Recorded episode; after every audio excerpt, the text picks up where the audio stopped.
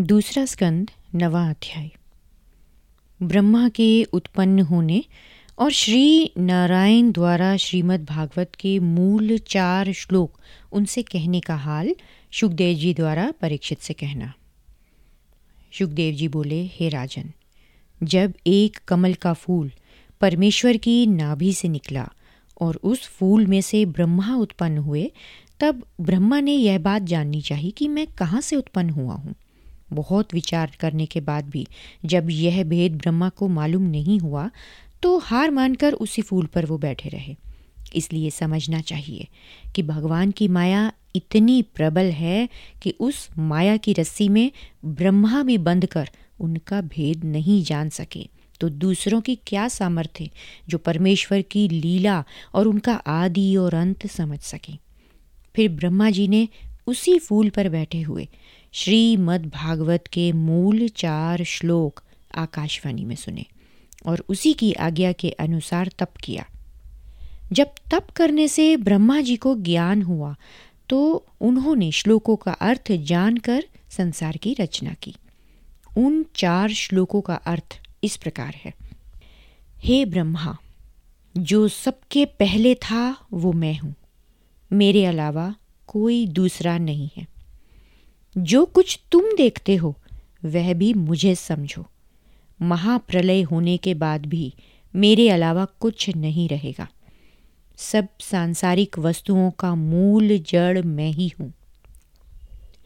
जिस तरह सोने के गहने, हाथ, पैर, नाक, कान और सभी अंगों में पहनने के लिए अलग अलग तरीके से तैयार किए जाते हैं और उनके नाम भी अलग अलग होते हैं। और जब वह गहने सब तोड़कर गला दिए जाएँ तो सिर्फ़ सोना रह जाता है। बिल्कुल वैसा ही हाल मेरा समझना चाहिए। मैं अकेला हूँ।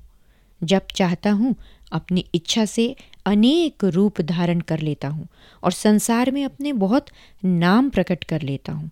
फिर जब मेरी इच्छा अकेले रहने की होती है तो मैं अकेला हो जाता हूँ।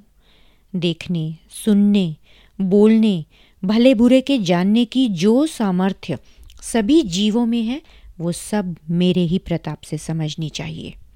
जिस तरह आकाश का घेरा सब जगह है, उसी तरह मैं सबसे बलवान होकर तीनों लोकों और चौदह भवनों को अपने वश में ही रखता हूँ। मेरे अलावा सब सांसारिक वस्तुओं को झूठा समझना उचित है। पाँच तत्वों से सभी सांसारिक जीव उत्पन्न होते हैं। जिस तरह संसार का संपूर्ण व्यवहार मेरे विराट रूप में है, उसी तरह सबके शरीर में ज्योति का प्रकाश, जिसे प्राण कहते हैं, वैसा समझो।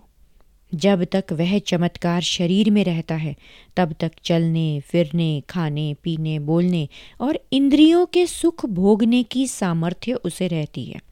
और जब वह प्रकाश शरीर से निकल गया, तब वही शरीर मृतक होकर गल सड़ जाता है और फिर उस शरीर से कुछ नहीं हो सकता।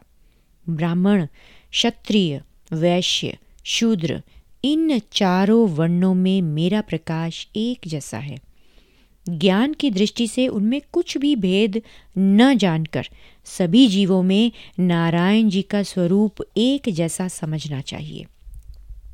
जिस तरह सूर्य की छाया, सोने, चांदी, मिट्टी और लोहे इत्यादि के बर्तनों पर बराबर ही पड़ती है और जिस तरह सोना, चांदी, काठ, पीतल अनेक रंगों के दानों को जब एक धागे में पिरोने से माला बन जाती है, बिल्कुल उसी तरह मेरा चमत्कार सभी जीवों में धागे के समान समझो। जब वह माला का धागा टूट जाता है तो सभी दाने बिखर जाते हैं। सो हे ब्रह्मा, तुम इसी तरह सब जगह मुझे जानकर जगत की रचना करो। सांसारिक माया में फंसकर आनंद से नहीं रहोगे तो तप करने से तुम्हें मेरा भी दर्शन होगा। तुम अपने मन में दया रखकर सभी जीवों की रचना करो। ऋषिश्वर और ज्ञानी लोग तुम्हारी स्तुति करेंगे। संसार रचने में तुम्हें कुछ परिश्रम या दुख नहीं होगा। तुम मेरे चतुर्भुजी छोटे स्वरूप का ध्यान करो, जो महात्मा, ऋषिश्वर, नंद और सुनंद आदि दासों में विराजमान है। यह आकाशवाणी सुनकर ब्रह्मा नारायण जी को मन ही मन प्रणाम करके हाथ जोड़कर बोले, हे दीनानाथ, मुझे ऐसा वरदान दीजिए कि मैं आपको ही अपना मालिक जानता रहूँ। संसार के उत्पन्न करने में मुझे कुछ भी आसक्ति ना रहे। ब्रह्मा का ऐसा वचन सुनते ही पर ब्रह्म परमेश्वर ने उन्हें इच्छापूर्वक वरदान देकर कहा, हे ब्रह्मा, तुम मेरी आज्ञा को याद रखकर सांसारिक व्यवहार को परछाई की तरह झूठा समझते रहना तो तुमको मेरी माया नहीं व्यापेगी। ऐसी बात कहकर नारायण जी ब्रह्मा के ध्यान से लुप्त हो गए। इतनी कथा सुनाकर सुखदेव जी बोले, हे राजन, श्रीमद् भागवत के चार मूल श्लोकों का यही अर्थ है जो मैंने तुमसे कहा। ब्रह्मा जी ने अपने दूसरे बेटों को यह हाल नहीं बतलाया। केवल नारद जी को ही ज्ञानी समझकर उन्होंने यह भगवत ज्ञान उनसे कहा था। नारद जी ने व्यास जी को उपदेश दिया और हमारे पिता वेद व्यास जी ने उसको विस्तार पूर्वक लिखा है और उसका श्रीमद् भागवत नाम रखकर मुझे पढ़ाया। इसी ज्ञान को मैत्रेय ऋषिश्वर ने यमुना के किनारे विदुर जी से कहा था। अब वही कथा मैं तुम्हें सुनाता हूँ। हे राजन, जो मनुष्य अहंकार से परमेश्वर का महात्म्य नहीं जानता, वह इस संसार में और परलोक में बहुत दुख पाता है। इसके आगे का हाल आप सुनेंगे दसवें अध्याय में। जय श्री कृष्ण।